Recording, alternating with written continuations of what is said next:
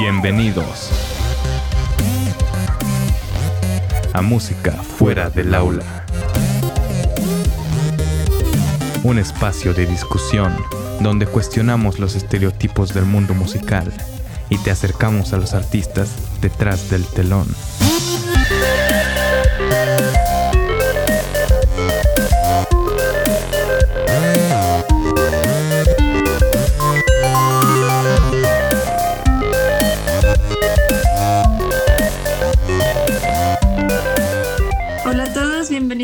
Podcast Música Fuera del Aula. Yo soy Adriana Y yo soy William.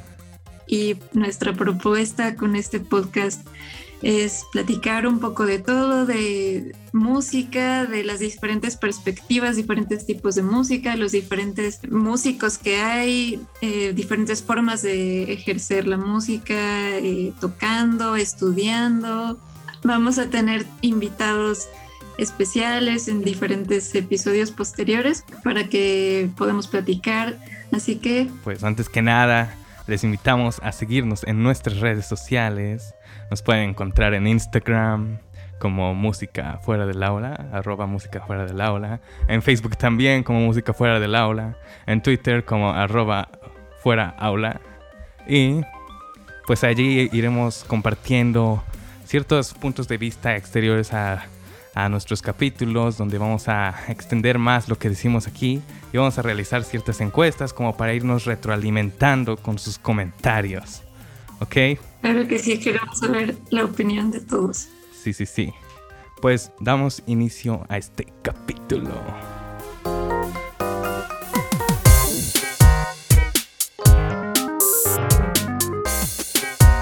Música fuera del aula.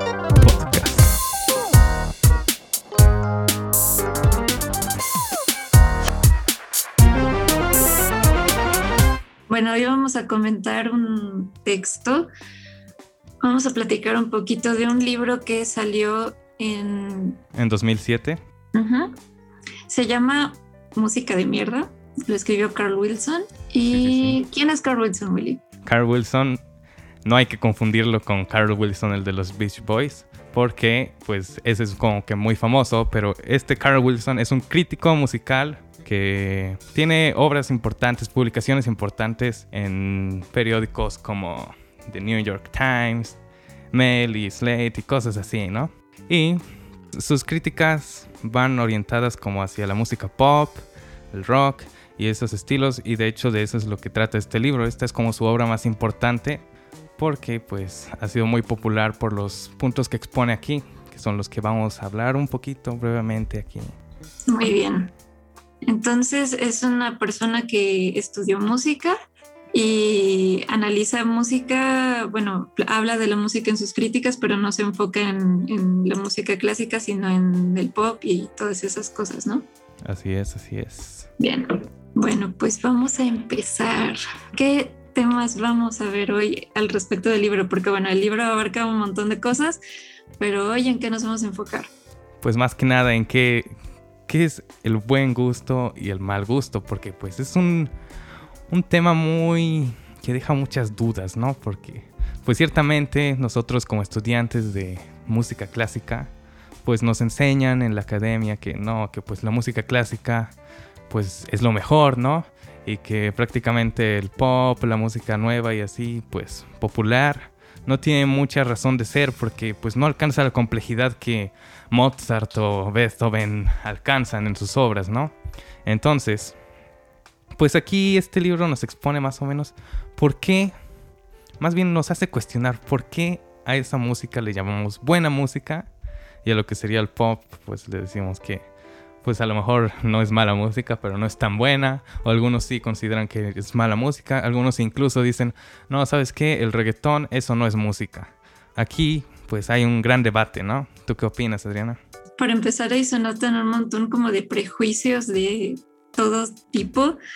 Ah, nos enseñan, sí es cierto, tenemos como que la percepción, no nada más los, los músicos, sino creo que está también allá afuera como que la música clásica es mejor y la música pop o todo lo que no es clásico está como que a un nivel más abajo, que no es tan serio tal vez o, así.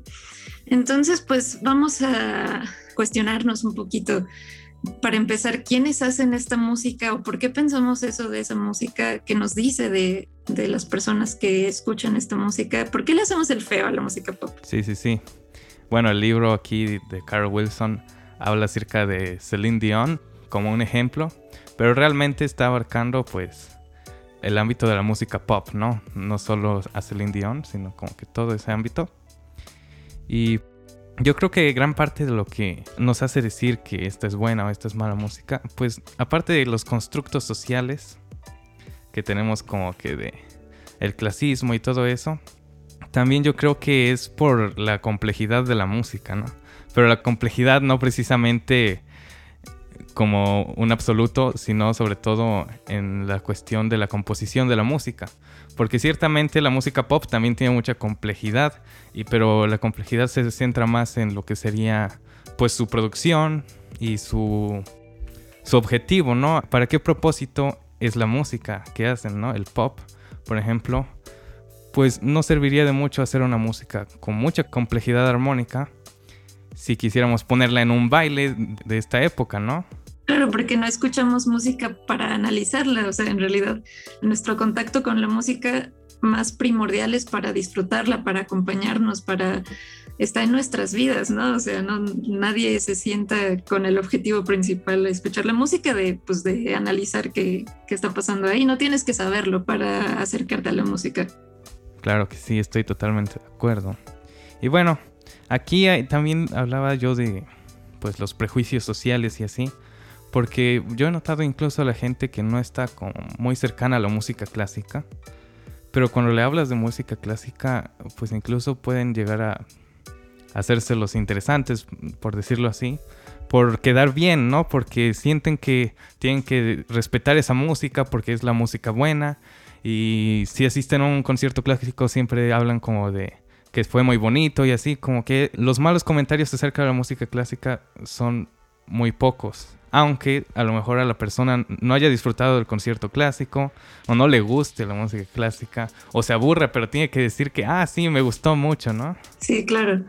Y, también es algo que veo muy común en la música clásica, o más bien académica del siglo XX, que es más orientado a lo apostonal, donde he notado que mucho del público de esa música pues son músicos o gente que conoce mucho de música, porque de otra manera no le encuentran como el chiste de esa música, ¿no? Muchas veces no es tan accesible. Exacto. Hay algunos que se acercan, a lo mejor les gusta así nada más sin entenderla, pero pues realmente son muy pocas personas las que realmente dicen, ah, sí, voy a ir a ese concierto porque disfruto mucho de esa música. Son más las que dicen, ah, qué interesante está esa música, ¿no? Sí, es más como lo que dice de ti, o sea, eres una persona interesante si te gusta esa música, no, no ya no se trata de la música entonces, se trata de... Del estatus, ¿no? Exactamente. Sí, sí, y también está la, la otra parte de personas que a lo mejor escuchan la palabra música clásica y es como, no, yo ahí como que de esas cosas no sé y como que se sienten más intimidados, más claro más tímidos de mostrar su opinión o de acercarse así como de, no, pues a lo mejor yo no he estudiado lo suficiente, no le entiendo y yo me quedo mejor con lo que conozco. Claro, claro, y del otro lado está pues la gente que está inmersa en un mundo como el nuestro, que es de la academia, donde estudiamos música clásica, se nos dicen todas estas doctrinas y etcétera. Cuando tenemos otros gustos, como que son poco hablados así entre la comunidad de músicos clásicos, ¿no? Como que digamos si a mí me gusta tocar cumbia, pues no lo voy a andar diciendo ahí en mis clases porque pues es como mal visto, ¿no? Claro, o sea, nada más es como, no, pues el hueso, pero en realidad eh, se da por hecho que tú no vas a estudiar música para andar tocando esas cosas, ¿no? Ajá, exacto. Sí, es como, como si fuera el lado oscuro para nosotros, ¿no? Cuando para mucha gente, pues eso es lo que les gusta, ¿no? O sea, incluso estando dentro del ámbito clásico, pues nos puede gustar mucho, incluso nos puede gustar más que la música clásica, aunque la estemos estudiando. Y pues no sé, ahí entra el debate de es bueno o es malo o qué. Claro. ¿Y tú qué piensas, Willy? ¿Hay música buena y música mala? Yo creo que eso es muy complejo.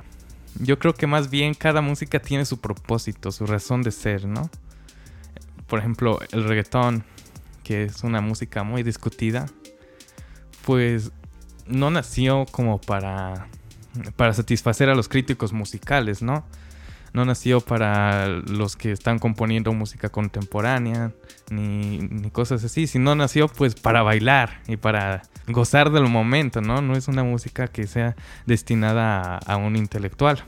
Claro, y aparte tomar en cuenta que la música siempre se va prestando elementos. Por ejemplo, el típico ritmo del reggaetón, tan, tan, tan, tan, es un ritmo de habanera. Eso sale en la habanera de Bizet y entonces ahí está muy bien, pero si pasas eso al reggaetón, eso ya es como, ya no es buena música. Entonces, ¿por qué? Bueno, por así que no vamos a nombrar a nadie, pero sí creo que tanto a ti como a mí nos ha tocado ver en los círculos donde estudiamos y esas cosas, gente que sí habla muy mal de, esta música y, y es como, no, nosotros no debemos mezclarnos con eso, pero es que nos mezclamos con eso de todas maneras. No hay, creo yo, no hay mala música. Claro. ¿Qué piensas? También supongo que es una subjetividad muy grande, ¿no? Porque pues a lo mejor si quieres clasificar que la mala y la buena música, pues puedes entrar en tu propia definición de lo que es bueno para ti. A lo mejor hay música que te hace enojar o te pone muy triste y pues no creo que quieras ponerte muy triste o muy enojado por escuchar música, ¿no? Entonces pues tal vez eso para ti es la mala música. Pero pues así como para decir, para clasificar así como una clasificación universal de música buena y música mala, pues yo creo que no, no sería posible. Exacto, entonces creo que desde el principio hay que tirar por la ventana todas esas como percepciones o prejuicios que podríamos tener y recordar que pues nada, esto es totalmente subjetivo. Sí, sí, sí. Pero bueno, aquí también entra la pregunta que sugerías hace un rato, Adriana.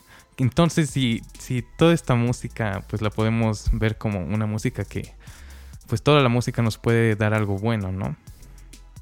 Entonces, ¿eso significa que toda la música sea buena? ahí como que también hay un dilema, ¿no? También depende de qué es lo que estamos preguntando ahí. Tú mencionabas la complejidad.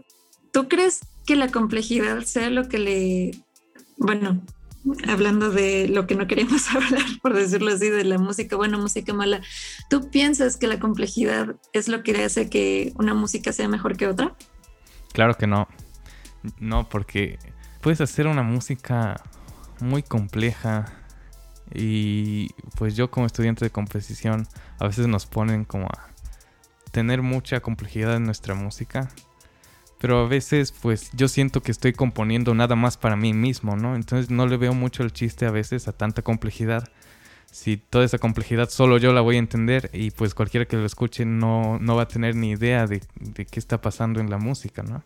Entonces, pues no va por ahí. Podremos decir que, digo, yo, yo te pregunto a ti, pero yo pienso igual. O sea, muchas veces, como si estamos, venimos diciendo que la música que, que consideramos buena, en realidad es algo totalmente subjetivo, pues entonces va a depender de las cosas que conectan contigo de forma personal y no podemos esperar a que todos piensen lo mismo. Por lo tanto, si, si, la complejidad es algo que sí se puede medir objetivamente, creo que son cosas completamente separadas y puedes tener música, entre comillas, simple, que es muy buena, y música muy compleja que a lo mejor no te transmite tanto. Claro, pero tampoco podemos negar que puede haber gente que tú no le encuentras el chiste a una música muy compleja, pero hay gente que le llega al corazón y siente que es pues la música más emotiva que existe, ¿no? Cuando a ti puede causarte nada, ¿no? Claro, y de hecho creo que eso es de las cosas más fascinantes que puede haber a la hora de hablar de música con otras personas, sean músicos o no sean músicos, es genial ver cómo es que afecta de maneras distintas a las personas y qué piensan de eso, qué les hace sentir, qué les recuerda.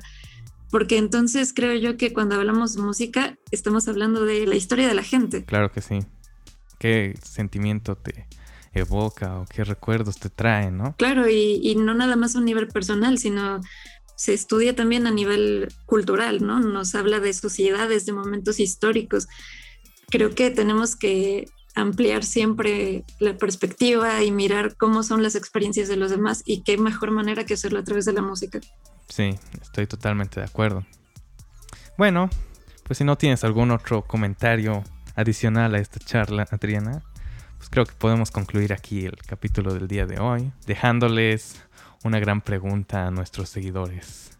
¿Cuál es tu canción, entre comillas, mala favorita? ¿O cuál es tu gusto culposo? Sí, y pues nos lo pueden compartir en redes. Claro que sí, dejaremos una encuesta en nuestras redes sociales para que ahí nos pongan cuál es su gusto culposo. Claro que sí, pero una invitación también a que no vean la música como gustos culposos o gustos de los que tienes que estar orgulloso, porque si toda la música, toda tu música habla de ti, de tu historia, pues tenemos que estar orgullosos de ella, ¿no? Sin importar qué tipo, de dónde venga en qué idioma, de qué género, no importa. Toda la música habla de nosotros. O sin importar que te vayan a criticar, ¿no? No, no, no. Nada, no hay que criticarnos entre nosotros, vamos a compartir, de eso se trata. Claro. Pues entonces nos veremos la próxima vez en el siguiente capítulo, donde vamos a tener un invitado sorpresa y vamos a estar haciendo la platicación aquí muy muy padre. Entonces, pues muchas gracias por escucharnos y nos vemos la próxima. Bye. Música fuera del aula.